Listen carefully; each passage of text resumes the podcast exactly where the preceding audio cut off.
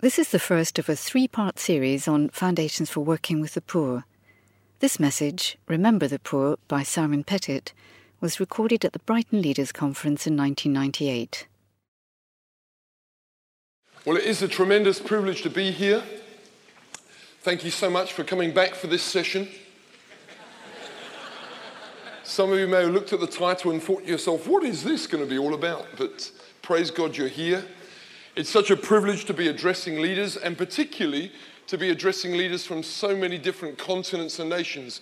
If you're here from Africa, won't you stand? If you're here from Africa, praise God. Praise God. Praise God. Hallelujah. Hallelujah. Hallelujah.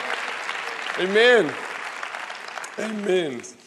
I want to bring you a greeting from my own family and from my own church back in Cape Town.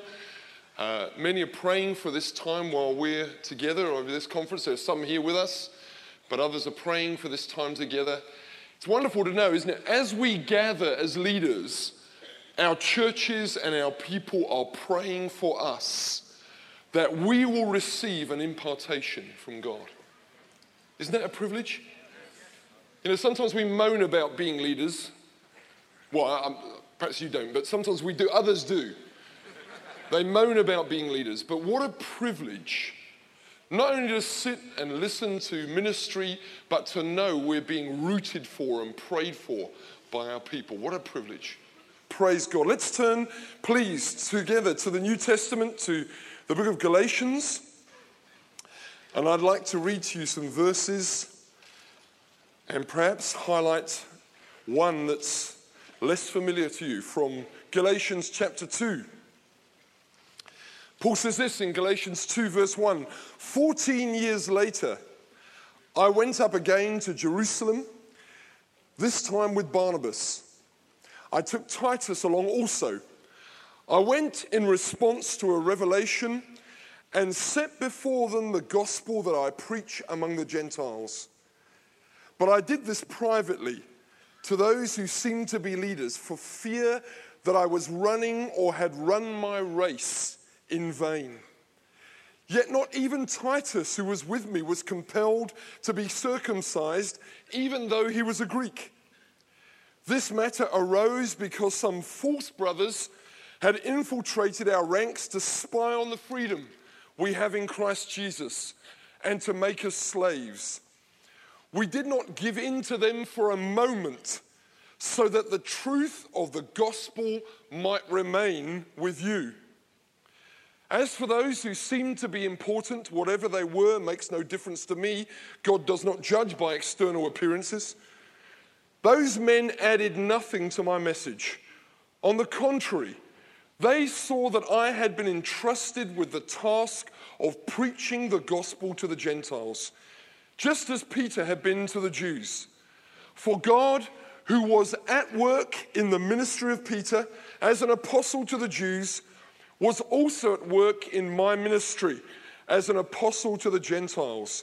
Peter, sorry, James, Peter, and John, those reputed to be pillars, gave me and Barnabas the right hand of fellowship when they recognized the grace given to me.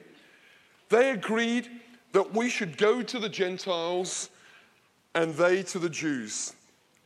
All they asked was that we should continue to remember the poor, the very thing I was eager to do. The very thing I was eager to do. Amen. Now we've got a great prophetic theme for this conference, sitting there uh, in the congregation, looking up at this magnificent uh, stage, the way that it's been so creatively put together, but reading this, this uh, prophetic slogan, as it were, for the conference. It's both a, a daunting and yet magnificent task that God has set before us prophetically to equip leaders to change the expression of Christianity around the world. That means that we're not just interested in the statistics. of the progress of world mission. We are interested in those things. We want to know about how many people are becoming Christians around the world. We, we love to hear that. What's happening in many of the other nations in the world and what's happening here in the UK in terms of gospel progress. But exciting as those statistics might be, we also want to know what kind of Christianity is being expressed as this gospel goes forth and as churches grow in the many nations that we represent.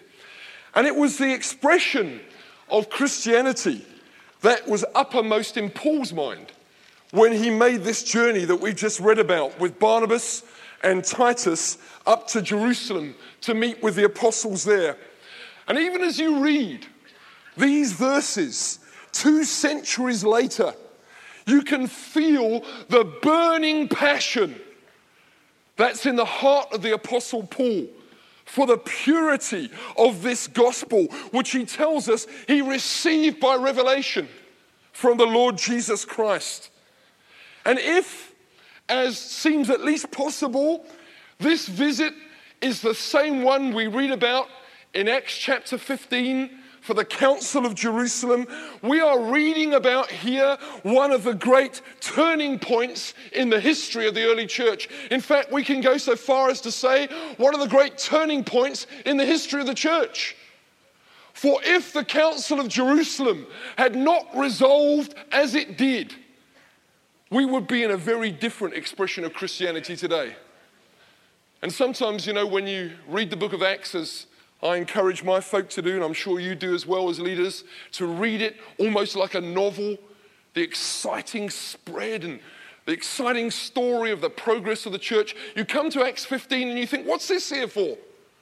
It seems almost like a kind of tedious interlude in the unfolding story of, re- of revival. And yet, I want to suggest to you, brothers and sisters, it was a matter of life or death for the true gospel of grace. And seeking to serve the Lord as I do on the continent of Africa, I can say loud and clear that battle is still being fought. We're still fighting for the gospel of grace in Africa. And if you're a leader here this morning from the continent of Africa, let me urge you to redouble your commitment to a gospel of grace a gospel of the grace of God. So many of our people are being brought under the bondage of legalism. So many of them, in the name of the gospel that they once received from missionaries, are binding people up in legalism, even as thousands and thousands are being saved. Brothers and sisters, this was a hot battle.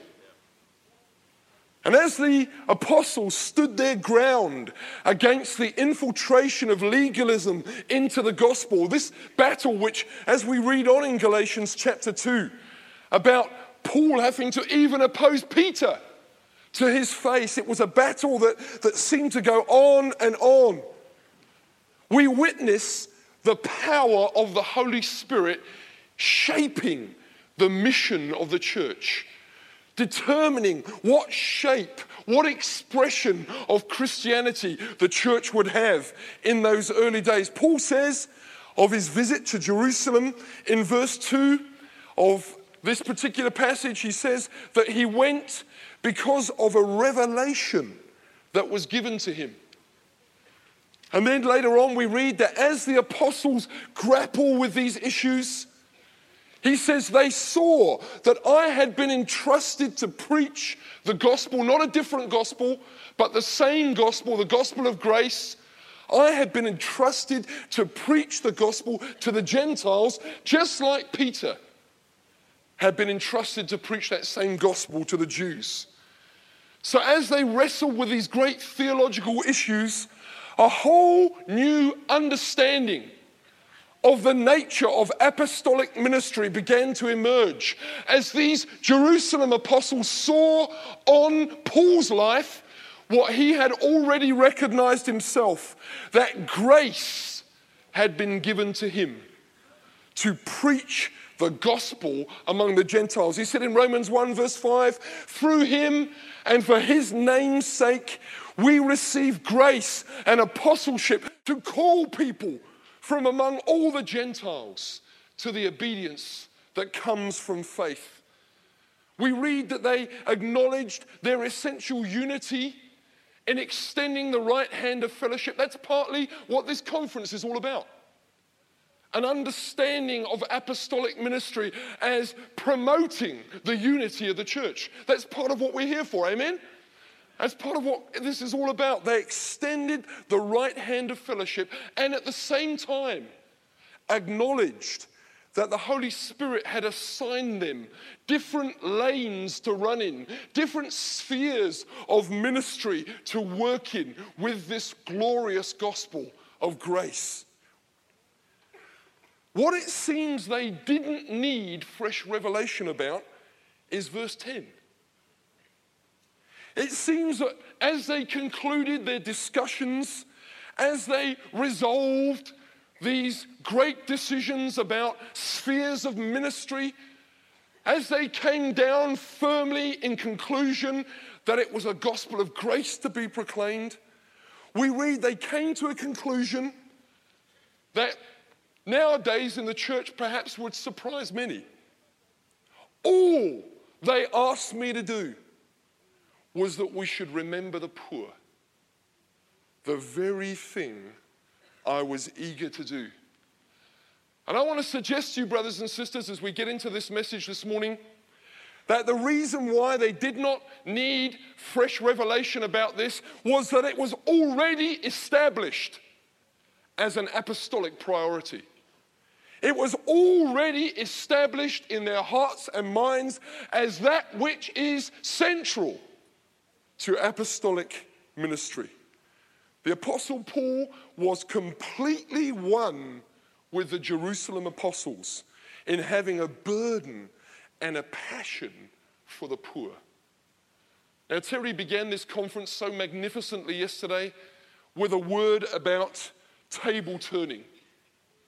And I want to suggest to you this morning that here is a massive table that still needs turning in so many churches today. Here is a table that still remains to be turned.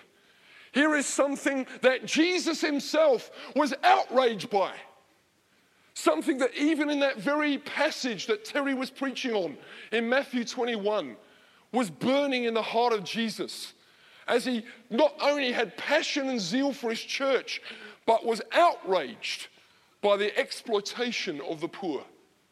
Here is something that still seems to be largely absent from so many of our churches today. I did a bit of a study in preparation for this message. I got hold of as many books as I could find on the apostolic, and there are many of them. You're probably aware that uh, apostolic ministry is in. That the prophetic word that's going out all around the world is that we can speak about apostolic ministry again. We can speak about apostolic ministry. It's the coming wave. And yet, I have to report to you that not in, in not one of those books was there any mention of the poor. Not in one of them. Despite the increasing emphasis in Christian literature on the role of the apostle, it would seem that we may still be in need of fresh revelation because there's no mention of something that Paul says, I was eager. I was eager to do it. Now, one of the reasons why the other apostles could urge Paul and Barnabas to remember the poor is that they themselves already had a track record in caring for them. In fact, if you could uh, subtitle this message, it wouldn't have fitted into the brochure. The title is Remember the Poor, taken here from Galatians 2.10. But my subtitle would be this, The Apostolic Burden for the Poor. The apostolic burden for the poor. And they had already exhibited that in their ministry. If we turn back to the book of Acts, perhaps you'd like to turn there with me from Galatians 2. If we turn back to Acts 2, We can see that from very early on in the history of the Jerusalem church. There was a remarkable level of care for those in need.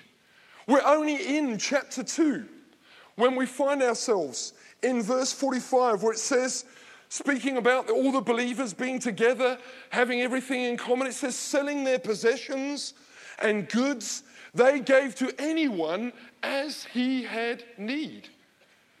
This is the early, early church. Over the page in Acts chapter 4, in that wonderful verse, verse 33 says, With great power, the apostles continued to testify to the resurrection of the Lord Jesus, and much grace was upon them all. But I want you to notice how verse 33 is sandwiched in between 32 and 34.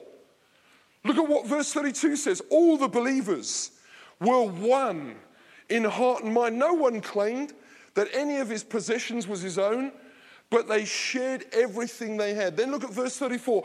There were no needy persons among them. There were no needy persons among them. In this apostolic church, this church that we were just hearing about in the last session, a revival church, is an apostolic church. Well, here is the first apostolic church. And in the midst of great power, miraculous signs and wonders being performed by the apostles, we also read of a remarkable level of care for the poor and the needy among them. In fact, I would go so far as to say that there seems to have been a direct connection between that care and the rapid growth that the early church experienced. It seems to have been a key factor. Barnabas, the very man we're reading about, accompanying Paul in this passage in Galatians 2, we read at the end of Acts chapter 4 this man Barnabas heard the prophetic word, as it were, that was going out in the church. And in verse 36, Joseph, who the apostles called Barnabas, sold a field he owned and brought the money and put it at the apostles' feet. And what were they doing with it? What were the apostles doing with that money that was brought to their feet? Well, we're told in verse 35 it was distributed to anyone as he had need. Seems to me that Barnabas had already learned very early on the truth that we find in the Old Testament. Proverbs 28, verse 27 says this He who gives to the poor will lack nothing. He who gives to the poor will lack nothing. But he who closes his eyes to them receives many curses. Barnabas had heard that in his spirit and was already acting on it in these very early days of the church.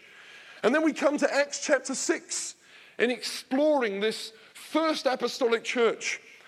And I find myself reading Acts chapter 6 with new eyes recently. I have preached about this passage. I, have said very much what Ken said last night about how the apostles didn't want to uh, be distracted from the work of prayer and the ministry of the word. And that is so true. But, brothers and sisters, in our eagerness to make the point that the apostles did not want to be distracted, that they wanted to delegate this responsibility, we must not overlook the fact they were doing it.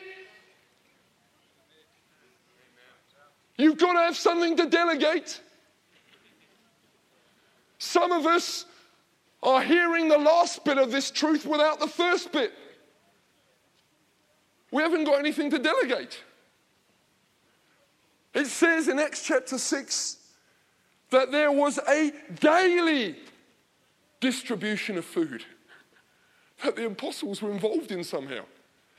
Now, I don't think it wasn't, I don't think it was because there was no one else that they could have asked to do this. We know there were some fine men and women in the church, we know that.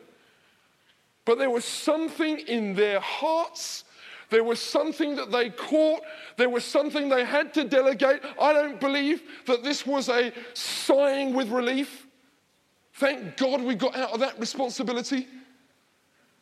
There was something in the hearts of the apostles that led them in the early church into a daily distribution of food amongst the most marginalized groups in society. This group, the widows. I want you to notice as well, you know this passage, so I'm not reading it to you, that the people they chose to delegate to were of the highest caliber. They didn't delegate to a few fringy people on the edge of the church. They didn't just say, This is one of our mission ministries that we've got happening out there on the edge. They chose men full of the Holy Spirit and faith, full of wisdom, men of the caliber of Stephen and Philip. Why? So it could be done excellently. So it could be done with excellence, they delegated. And you find in verse 7 of Acts chapter 6 that Luke again makes the connection between this distribution, this care for the poor and for the needy, and the still further rapid spread of the gospel. I don't believe that Acts chapter 6 was a washing of hands from some tiresome peripheral activity. It was a wise delegation of something that James says in James 1 is the very heart of true religion. True religion, James says, the kind of religion that God our Father finds acceptable. How would you finish that sentence? I challenged my church that once. I said, if you didn't know that verse, and some of them didn't,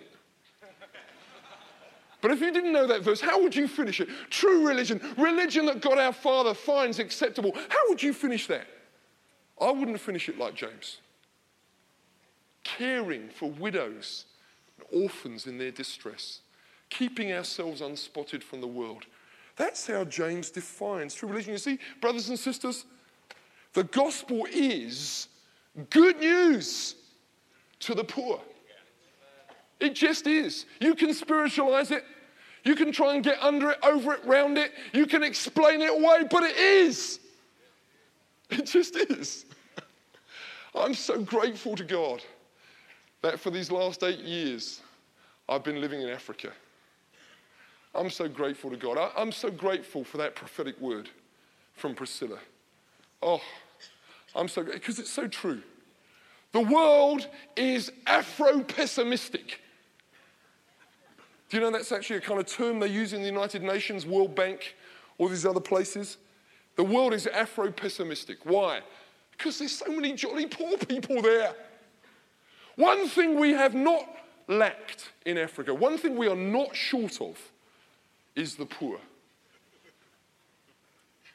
But by this definition, brothers and sisters, we should be Afro optimistic because the gospel's for the poor. It's good news for the poor. That's what Jesus said. It's good news, Terry said yesterday, for the have nots, for the are nots. Not just the ones from Toronto, but the ones all around the world, for the nobodies. Jesus said the anointing of the sovereign Lord was on him to proclaim it. I believe that same anointing will be on us as we begin to proclaim it good news to the poor.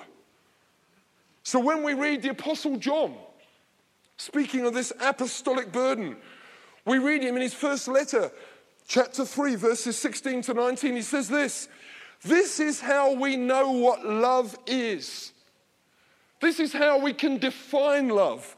Jesus Christ laid down his life for us. Hallelujah. And we ought to lay down our lives for our brothers. If anyone, this is John, don't you love our Bible's practical nature? Just in case you're still wondering what that means, John says this if anyone has material possessions and sees his brother in need but has no pity on him, how can the love of God be in him? That's a staggering statement. I believe John in that verse is expressing a deep seated apostolic conviction about the nature and the outcome of saving faith. James, you can always trust James, can't you? To put it even more bluntly. If you're ever wondering what the rest of the New Testament means, turn to James. James says this in James 2 What good is it, my brothers, if a man claims to have faith but has no deeds? Can such faith save him? Suppose a brother or sister is without clothes and daily food. If one of you says to him, Go, I wish you well, keep warm, well fed, but does nothing about his physical needs, what good is it? What good is it?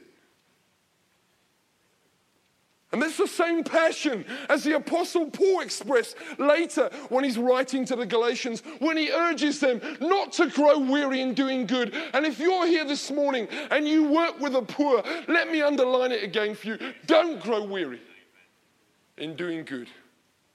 Don't grow weary in doing good. It does weary you. I remember driving home one night from church and it was pouring with rain. You know, in, in Cape Town in the winter, it's a bit like England in the summer. Rains and it's cold and it's.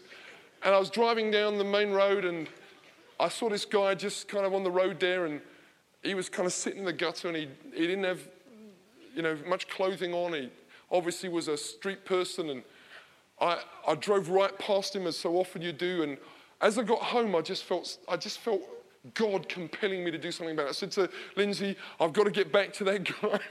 and I went round, I got a coat for him. I thought I was literally following scripture. I got a blanket. I got some food. I went back. I couldn't find him. And I, I searched around. It took me about half an hour. Eventually, I found him. I'm soaking wet. I go up to this guy and I give him some food. And he takes it off me. And then I give him the coat and he feels it, puts it on. I give him the blanket, he feels it, gives it back to me.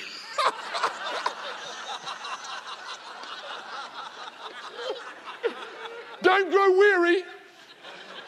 Don't grow weary. Don't listen to all the scare stories. Don't listen to people who say to you, they're not grateful anyway. That's not what we're in it for. That's not what it's all about.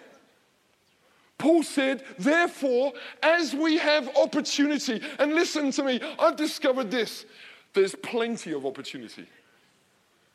As we have opportunity, let us do good to all people, especially to those who belong to the family of believers. You might say, Well, I don't even know where to start. There's so many poor people around. Why not start in your church? Why not look around your church a bit? You might say, But I live in England. So what? You've got poor people in your church. Look for opportunity to do them good. You might say, Well, I'm afraid that they might take advantage of me. They will. They will take advantage of you. But so what? We spent a long time wondering should we give things to people on the, on the traffic light? Should we be doing this? Should we be doing that? What if they rip me off? What? So what? They will rip you off. That's, that, you might as well accept that from the beginning. But as you have opportunity, do good to all people, especially to those who belong to the family of believers. Brothers and sisters, these were the apostles writing. This is the heart of the apostles. This is, this is what's coming out of these men's hearts. And the reason why the Jerusalem apostles, this is my second point. This is just for John and This is my second point. This is why the Jerusalem apostles could ask Paul and Barnabas to continue to remember the poor, because they had already demonstrated their eagerness to do so. They'd already demonstrated it. You turn back or forward if you're still in the book of Acts. Turn to Acts 11. This is one of my very favorite passages. All the people who work with me in Cape Town know I love Acts 11. For me, the latter part of the 11th chapter of the book of Acts is the emerging of an embryonic apostolic movement. And because in South Africa and in the work that we do together with, uh, with uh, Terry and the others in New Frontiers. We're in an emerging situation. We've only really been going for four years. Praise God, we were born in this renewal and uh, we've been in it since then. And, but for four years we've been going. So we see ourselves as embryonic in that sense. So this chapter interests me the latter part of Acts 11. And in this remarkable story of the establishing of what we sometimes call the Antioch base, how many times have you used that in your preaching? The Antioch base. I've read so many things about the Antioch base, and not one of them mentions the poor. Not one of them. Here's the Antioch base, this remarkable church. Some would say that God's favor was on in such a remarkable way, and it's evidence as you read through the passage. There were a number of firsts for this church. Look at the firsts. It was the first time the gospel on a large scale crossed cultural and racial barriers. This was a, the apostolic extension of what had happened to Peter in the household of Cornelius. Just look there at uh, verses 20 and 21. Look at that. Some of them, however, men from Cyprus and Cyrene, went to Antioch and began to speak to Greeks also, telling them the good news about the Lord Jesus. And the Lord's hand was with them. I heard someone preach not long ago. I like this. I don't know if it's legitimate exegesis, but I like it. They said, This is how it should read the Lord's hand was with them. Do you get the subtle difference? Not the Lord's hand was with them, but the Lord's hand was with them. He was with them. Why with them? Because they leapt over man made barriers. That's what apostolic ministry does.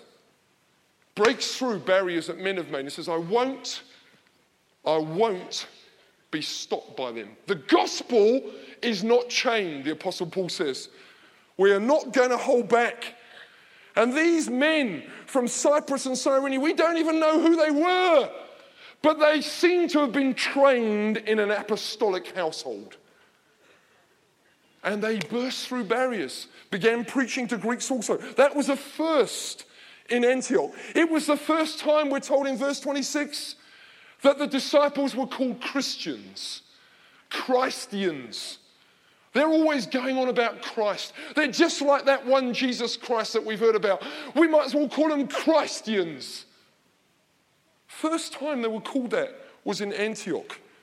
We're told that it was the first time the Jerusalem church sent out one of their key men, Barnabas, on an apostolic mission. I'm not talking now about Peter and what he got up to. We know that after he'd been to Cornelius, he had to go back and explain what he'd done. Speaking here about Barnabas, man born and trained in their household, sent out to do a work. It was the first time you see the apostolic and the prophetic working hand in hand. Bible says that as they established that apostolic foundation, some prophets came down to Antioch from Jerusalem, Agabus, and brought this word about a famine spreading through, all throughout the Roman world. Now, I think you hear about that in almost any message on the Antioch church.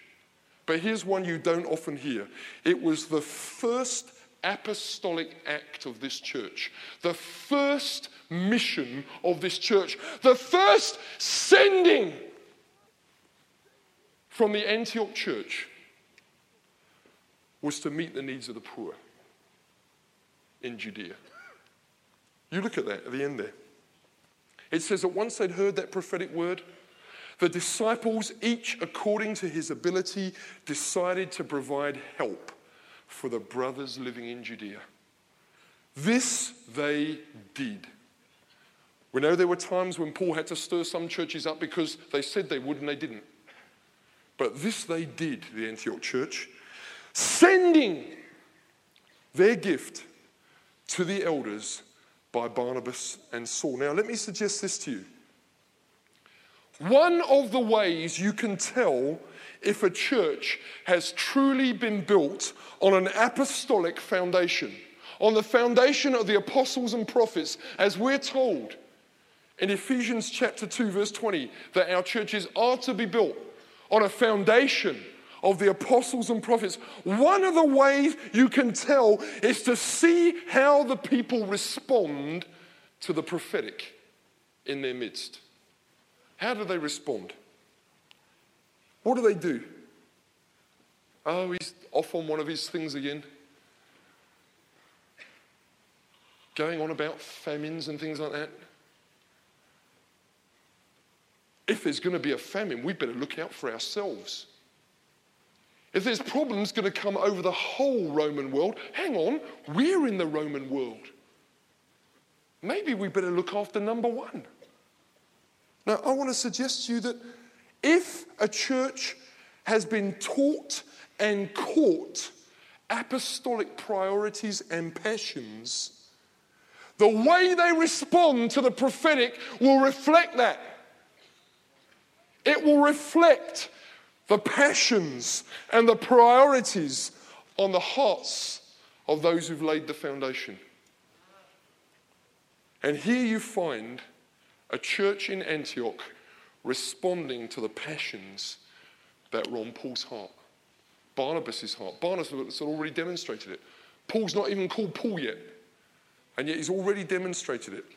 Writing later in the book of Romans, verse 15, uh, chapter 15, verse 27, Paul says this speaking about a gift that's coming, another gift, a further gift, by the way, to the poor in Jerusalem coming from the churches in Macedonia and Achaia. Macedonia, we know, a very poor area itself. It says they were pleased to do it. But listen to this, and indeed they owe it to them. For if the Gentiles have shared in the Jews' spiritual blessings, they owe it to the Jews to share with them their material blessings. You see, for Paul, he's not sentimental about this. It's not, as we say in South Africa, ach shame the poor. It's not like that. No. No, there's a responsibility here. There's a particular responsibility towards the poor in Jerusalem. There's a specific responsibility that Paul saw the churches having towards those who brought the gospel to them. But there's a general responsibility to the poor in our midst and the poor beyond our borders, as it were, that was burning in Paul's heart. And they heard it. They heard it in the churches where he laid in a foundation. So when Agabus stood up, it says, and through the Spirit in Acts 11, predicted a severe famine would spread over the entire Roman world. The disciples in Antioch did not start laying in extra cans of beans. They didn't get down to the nuclear shelter and check out that their stocks were up to scratch. The Bible says, each according to their ability, they gave in order that that gift might be taken to the poor in Jerusalem. They were an apostolic people shaped by apostolic passions. I believe that with all my heart. Now, it's so important, brothers and sisters, and perhaps I'm addressing here prophetic people and apostolic people in particular. I'm, I'm, perhaps addressing those here who would see themselves or be seen by others as having apostolic ministry, but also those who would be seen as having prophetic ministry. This is really at the heart of what I want to say this morning. It's so important to see that a heart for the poor is not just a prophetic burden. It's so important that we see that. You see, we know that throughout the Old Testament, the prophets were burdened about the poor. Just because we read them with late 20th century eyes, we mustn't miss, we mustn't spiritualize prophets like Isaiah and Jeremiah and Amos. Listen, you have to put asbestos on if you're going to read Amos these days. Fireproof suits we know those prophets thundered out against the exploitation and the neglect of the poor. We can see here that the very first person, other than Jesus, who was called a prophet in the New Testament, stood up in a church and predicted a severe famine would spread throughout the Roman world. I don't know if you'd like that as your first prophecy. I'd rather have a flower picture myself than that. But he stands up and says, There's going to be a severe famine. But listen to me. This concern is not to be a kind of voice in the wilderness.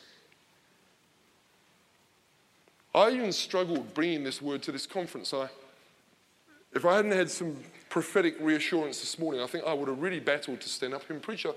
I was looking at the topics and, you know, I knew what I wanted to preach about. I want to preach about signs and wonders and miracles.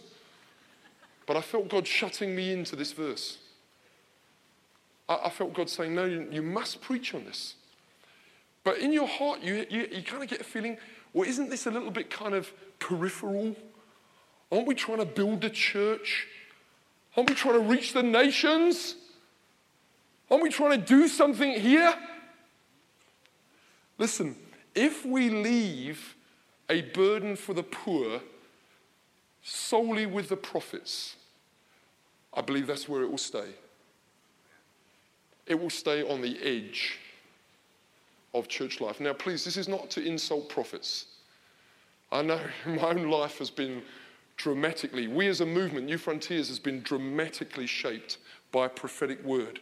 But it was shaped by prophetic word as it was received by the apostles and acted on. And I sense, certainly in South Africa, and I'll say this for the benefit of those who are here even, that there sometimes our prophets get very, very frustrated because they feel no one's listening to them. No one's listening to them. They're, they're like a voice in the wilderness. They feel like they're crying out and they're saying, Listen, look at this, look at this, look at this. And uh, sometimes our response is to say, Well, we've got our social work people doing it out there. But, brothers and sisters, I believe that is what is handicapping us right now in reaching the masses in our world today. Listen to this. The vast majority of people in the world, and when I say world, I mean the whole world. I don't mean the Western world. The vast majority of people in the world are poor. So, if we're talking about changing the expression of Christianity around the world, if we're talking about equipping leaders from many nations to change that expression, we must talk about the poor. We must. They make up the majority. They make up, if we are going to see a great end time revival, if we're going to see the masses swept into the church, we must remember the poor. We must. And what's more, we must be eager to do it. This eagerness of the apostles to remember the poor, I believe, brought ministry among the needy right into the center of the mission of the New Testament church. It wasn't social work, it wasn't political activism, although both of those things at times might be necessary. It certainly was not proto communism. The communists took something, ruined it totally, destroyed it, and then left us suspicious.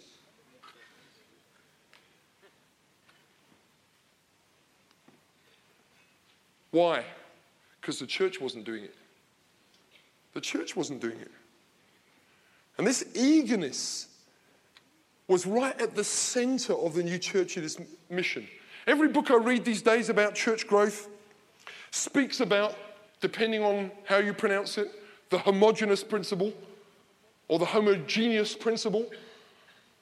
Speaks about how if we're going to reach people, we must reach people who are like us. I'm just so glad the apostles didn't read those books. I'm just so glad.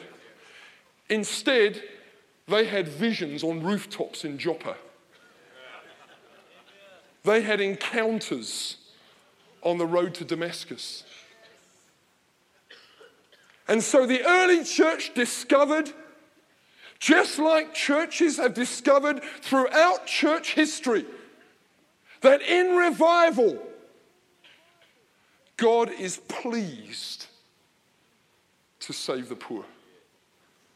And He's pleased with those who reach out through every man made barrier of culture, race, class, and income to serve the poor with the good news. That's what Wesley and Whitefield discovered. That's what so many, they had to cross their own, out of their own class context, their own racial context, their own cultural context to discover that God was there as well. Hallelujah. In great power and great manifestation. Praise God. Do you know we've got people here at this conference I doubt if they'll ever be on the front cover of a magazine, but we've got people in this conference here right now who are seeing hundreds, if not thousands, of people won to the Lord. Did you know that? We've got people here from our own continent of Africa who right now are seeing thousands won to the Lord. In countries like the Democratic Republic of Congo, Burundi, Rwanda, places which, if you view them certainly from South Africa, even from South Africa, they look a disaster. There's a there's an African world war hotting up in the Congo right now. But in the midst of that, hundreds, thousands of people are being won to Christ. Why? Because someone said, we are not going to be put off by what we read in the newspapers. Praise God, maybe they don't even read newspapers. We are going to go to the poor. And, brothers and sisters, wherever you look throughout Africa, throughout Asia, throughout South America, the church is growing most rapidly among the poor, as it has done throughout church history. Now, that was my second point, John. Let me read to you. I just want to read to you, talking of not reading newspapers. I want to read to you a couple of articles from national newspaper in South Africa. This is a newspaper called the Sunday Independent. I think it's got something to do with the one here, but it's a national newspaper. Listen to this. This article is called A Little Box and a Button of Land is a Miracle Called My Own Home. This month, Jongilanga Boy Blau and his wife Elizabeth celebrate their first anniversary living in their own home. The house is the first they have ever owned. On the farms where both worked for most of their lives, the labourers' cottages didn't even have toilets. We used to have to go in the bush, Mum Kulu says with a laugh. Now, however, the Blaus have their own bathroom with toilet, basin, and bath. On July 7th this year, Tatum Kulu, as Blau is affectionately called, a veteran of both the First and Second World Wars, turned 97. To the average passerby, the bleak stretch of land sandwiched between Guguletu and Manenberg, two of Cape Town's most violent areas, may seem nothing special.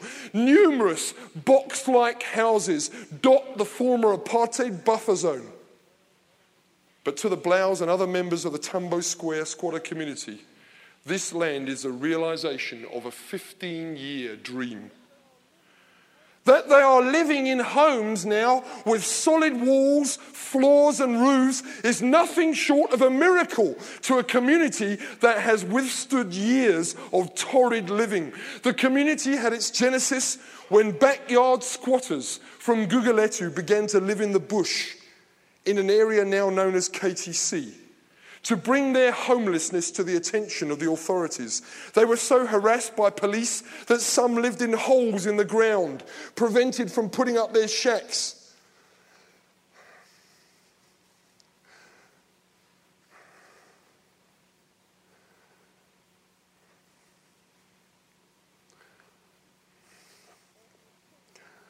After a struggle of more than a decade, Squatting in various areas, however, the Tambo Square community became the first squatter community in Cape Town to win houses for themselves.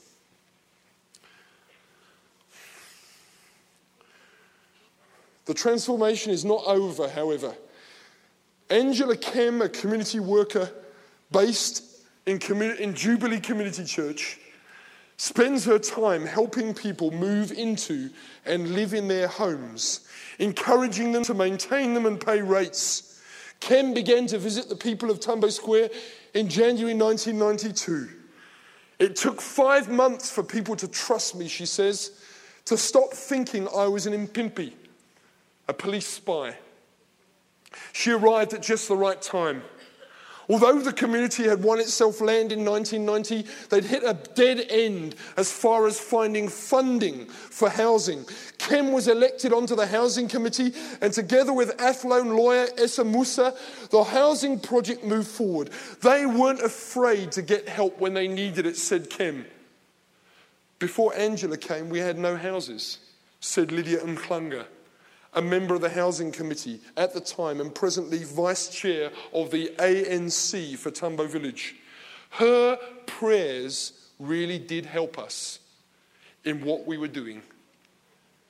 There were several occasions I watched the whole dream take wings and fly off, Kim recalls, but I was convinced God had said he would give us the houses. Then there's the rest of the article. It finishes like this When the sun is out, Tatum Kulu can be seen pottering round his garden in front of his whitewashed house. The grasses are lush green and the flowers are in full bloom. At the back, his vegetable garden yields lettuces, carrots, pumpkins, and maize. A smile lights Tatumkulu's aged face.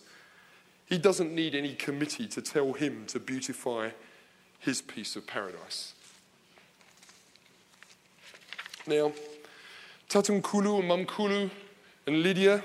They're members of our church. And they became Christians through Angela Kim and the team that worked with her. Angela's here with us. Praise God. Where are you, Angela? Yeah, you're up there. Praise God. They became Christians out of a background of racial hatred, out of a background of abuse, of being oppressed, they were the poorest of the poor, what in South Africa we sometimes still call squatters. Now, as that battle has been fought and won by people from the church, in the church, from the church, it's amazing what's happened. In the council plan for Tambo Village, there are three sites that have been set apart for churches. You know, like when they built new towns, pub, church, you know, the thing that they did here in England? Well, there's no room for a pub on the council plan, but there is for three churches where some so called African independent churches have tried to get in onto those sites. This is what the community have said. Even those who are not yet saved, they said, We don't want any other churches. We just want Jubilee. That's our church. That's our church. Local ANC organizer, not just Lydia, but another ANC organizer, not yet saved. He said, But they're our church. They're our people. We want them here. Jesus said, Let your light so shine before men that they will see what? Your good works and glorify your Father in heaven. Now, we're getting ready to plant a church there in the coming days. Praise God. Let me just read extracts from another one. How are we doing? Nearly, nearly there. This one's called, from the same newspaper a bit earlier on, Revolutionary Farming Takes Back the Land. For three years running, the average maize yield in the field adjacent to Shopo Primary School was six tonnes a hectare, almost treble what the field used to produce before Brian Oldreive and his team came to help the children practice a new form of agriculture. Oldreive and his team came to the school from Hinton Estate, a large commercial farm across the river from Chiweshe. When Oldreive began to manage Hinton Estate in October 1982, the farm was on the verge of bankruptcy. There was a near complete breakdown in soil structure, and water runoff and erosion were unacceptably high. By the 1990s, however, Hinton had become the second largest privately owned farming concern in Zimbabwe. The estate had 15 profit making crops in a row, spanning some of the worst droughts Zimbabwe has suffered. Oldreive attributes the turnaround in fortune to the grace of God. A dedicated staff and a conservation farming method known as zero tillage. In 1993, it was estimated that from Zimbabwe's communal farming areas alone, Zim dollars uh, 10 billion of nutrients were lost from the soil each year through sheet erosion. Helpfully, that says about 2.7 billion rand. That will really help you. It virtually eliminates Zero tillage virtually eliminates erosion by preserving the soil structure, leaving the residue of the previous crop on top of the soil as a mulch cover which protects it from rain damage. You enjoying this? You're getting an agricultural lesson here as well, yeah? Go back to your garden and do this. Oldreive estimates that if zero tillage was implemented across the board in commercial and small scale farms in Zimbabwe with sound management, it would treble national yields. Just to double them would bring our people out of poverty and turn our economy around, says Oldreive.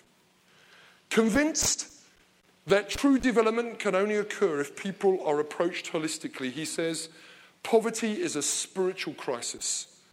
We have to deal with the whole person and not just with their work life by encouraging hope Although there are no simple answers, Oldreive has been radical in his commitment to sustainable development. He's given up managing Hinton and has moved to 800 hectares of land near the town of Bindura, acquired by an ecclesiastical trust to establish a model of sustainable empowerment. The project is being led by Pete Dreyer, who's here today, who pioneered the acclaimed development initiative in Pietermaritzburg, Project Gateway. Dreyer believes development is about getting behind people and encouraging them to bring the skills they have to the table. It's not an attitude of we're coming to show you what to do, he says, but rather we're coming to join you for the long term. It seems that there are those who really want to be joined Already, the project has identified 100 influential people from eight farms who will participate in workshops aimed at providing skills ranging from management to character development. With sub Saharan Africa losing its market share to developing nations in South America and the East, this initiative, if it works, could make a massive contribution to the competitiveness of a region that is more than 65% dependent on agriculture. Now, Brian Oldreive says poverty is a spiritual crisis. Poverty is a spiritual crisis. We have to deal with the whole man. When they first attempted this, they ran up against witchcraft and they found they had to do spiritual warfare because, before they could start to plant seeds. You see, we have to deal with the whole man. That's exactly what Brian and the team led by Pete Dreyer are doing today there in Zimbabwe, having pioneered Project Gateway, which has gained the attention of local and regional government in KwaZulu Natal in our nation. Pete and Hetty have moved to Zimbabwe to help plant a church that's not only just going to reach people with the gospel, but is doing something about the grinding poverty that's symptomatic of so much of our continent. Now, I believe both these things that I've read to you this morning are living expressions of the kingdom of God coming to the needy people. They both began with prophetic vision, but they have become part of the apostolic vision of our local church and our movement of churches as we believe that God is calling the church in our generation to make a real difference to the lives of real people in Africa today. Whether it's the church in Africa or in Arrow, we need to get an understanding that when we care for the needy, when we preach good news to the poor, when we seek to develop the God given creativity of poor people, When we equip people with the skills they need so they can make godly choices for themselves and for their families. When we promote enterprise with financial help. Those aren't just the work of aid agencies or the government. That's part of the apostolic calling of the Church of Jesus Christ. Okay, I'm finished with that.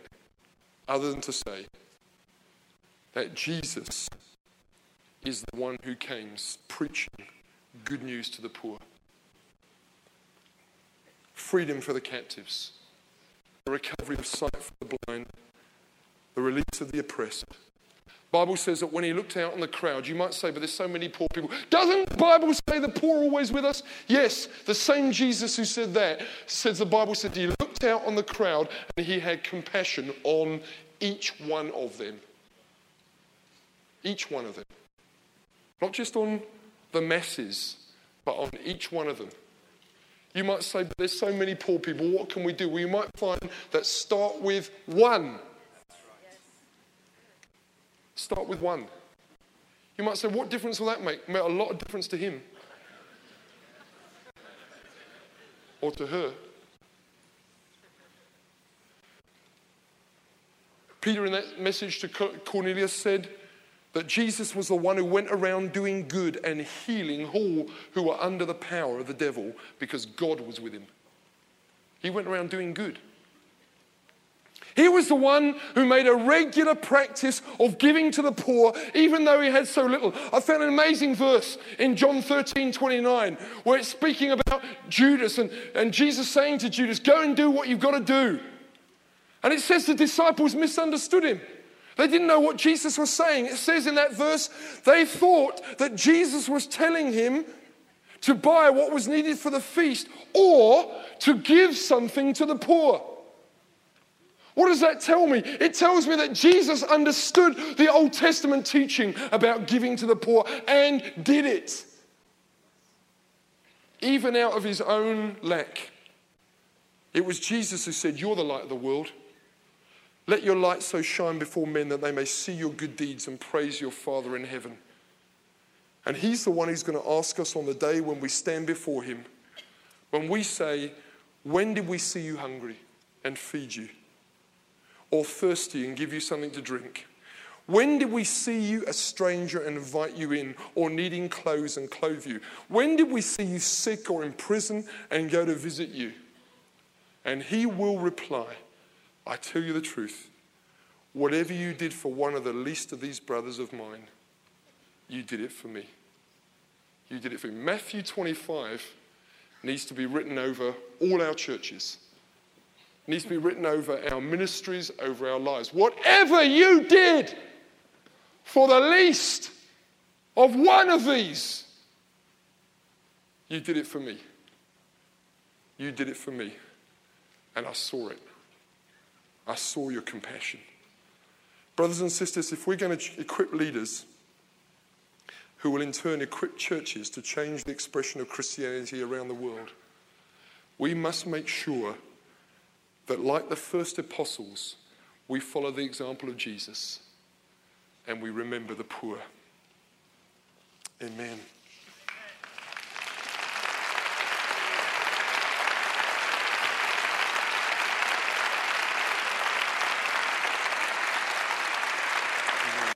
Working with the poor, if you're a pastor or a teacher, if you're an apostle, if you're just someone who says, Well, I'm just an ordinary person in the church, but you are working with marginalized people in your church, I want you to come down to the front right now. Please, quickly. Can you come quickly? You might be working with the handicapped. You might be working with uh, people in different racial groups. You might be working cross culturally. Whatever you're working, come quickly to the front, please, because we want to pray for you.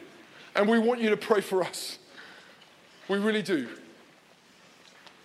Come.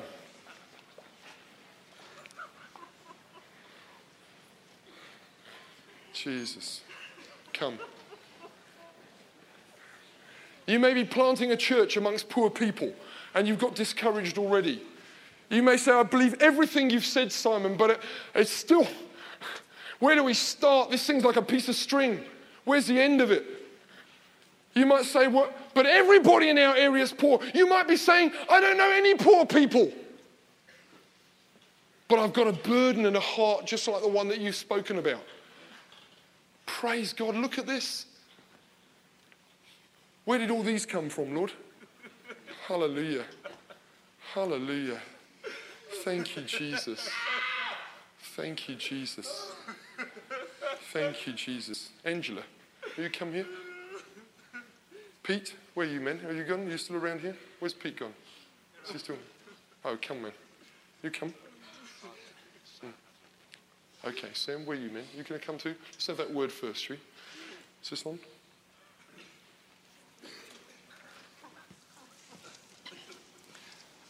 Last night, when uh, we first met, I felt the Lord gave me a prophetic picture that goes with this word that Simon's just shared. I saw a mighty uh, outpouring of anointing coming down upon his people, just like a, uh, there was huge black clouds, and it was like just an outpouring of rain, just a huge outpouring of rain. And I knew it was a release of a new anointing upon the people of God.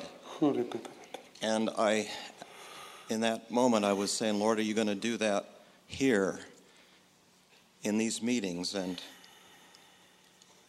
He indicated to, to my spirit that it really wasn't something that would happen right in these meetings, but it would come as we reach out and begin to take steps to undo the heavy burdens of the poor. Oh, and I believe that the prophecies that have been coming in recent months concerning a mighty release of the miraculous and signs and wonders and the power of the Spirit coming upon the people of God, not just in renewal, but in mighty demonstrations that will touch nations, is going to come within a context of reaching out and extending our souls to the poor and to those that are bound and those that are afflicted. And within that context, there's coming a mighty outpouring of the presence of the Lord upon the people to do exploits and to do mighty demonstrations of power and show forth His glory.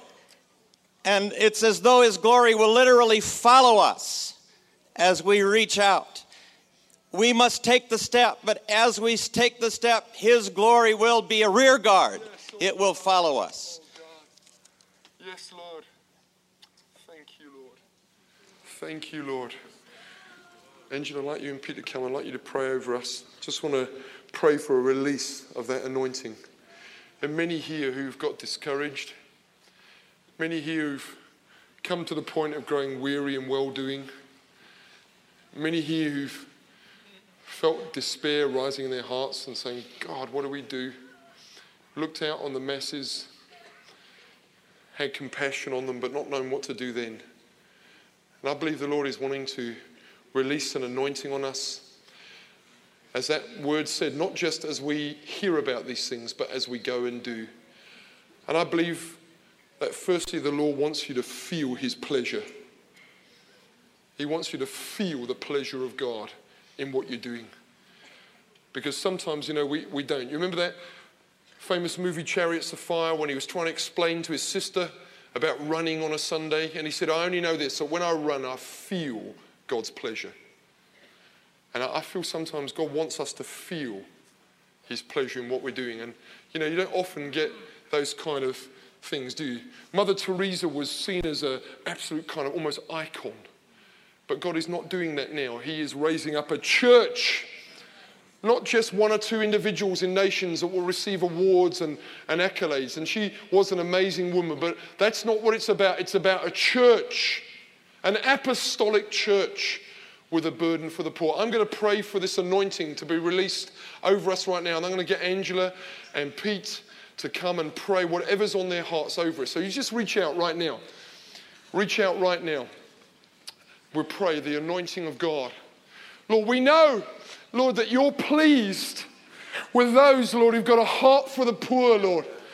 Lord, you are pleased with them. And right now, Spirit of God, I ask you, release your pleasure over these men and women, Lord. Release your pleasure over them, Lord God. Even though so often with people like these, Lord, they stand and they say, I'm not doing enough. It's not enough, Lord. Right where we are right now, at this point, Lord, help them to know and feel the pleasure of God in who they are and in what they're doing and in the burden that you've placed on their heart. Help them to know, Lord, they're on the right track. Help them not to feel I'm on the edge, I'm peripheral. This is not important, Lord God. Help them to know this is at the heart of things. Good news to the poor. Oh God. Lord, lift burdens here right now. Lift burdens here right now, Lord God. Lift burdens, Lord, burdens, burdens that are not from you. Lift them, Lord God. Things that others have placed on them, lift them off them, Lord, in Jesus' name. Put a passion, Lord, in them, not just to be do gooders, but to do good. Amen. To do good, to bring gospel, bring the gospel to the poor, Lord. Please don't let anyone here just be a social worker, Lord, without the gospel. Oh God, please, Lord. The gospel is good news, Lord. The gospel is good news. Oh God, release that anointing over them right now. I pray in Jesus' name that they will have a burning passion in their hearts, Lord, to bring good news to the poor. Good news to the poor. Angela, you come, yeah? Oh God, come, Lord Jesus.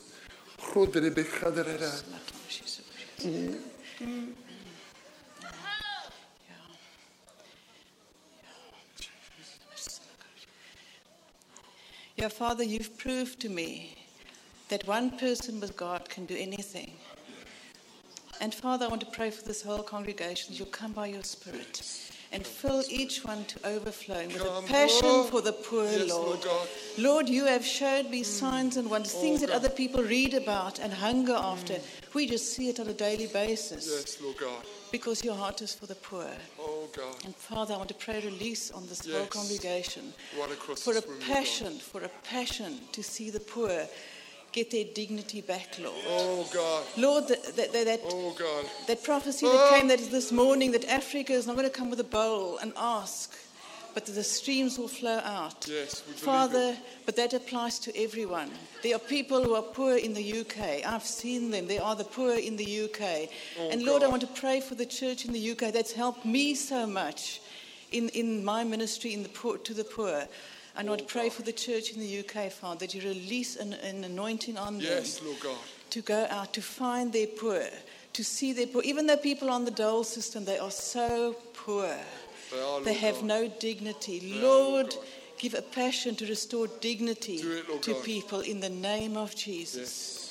And then signs and wonders, Lord, not just helping the poor, but the gospel to be preached and to see thousands Yes. and oh, thousands Oh, and thousands Yes. saved, Lord. Yes. Because people don't like the poor, but we love the poor. Lord, because your heart is for the poor. And the poor get saved so easily. if you want your church to expand, go to the poor. They are ready to receive the gospel because they have no one else. They have Lord. nothing else. Hallelujah. Thank you, Jesus. Hallelujah.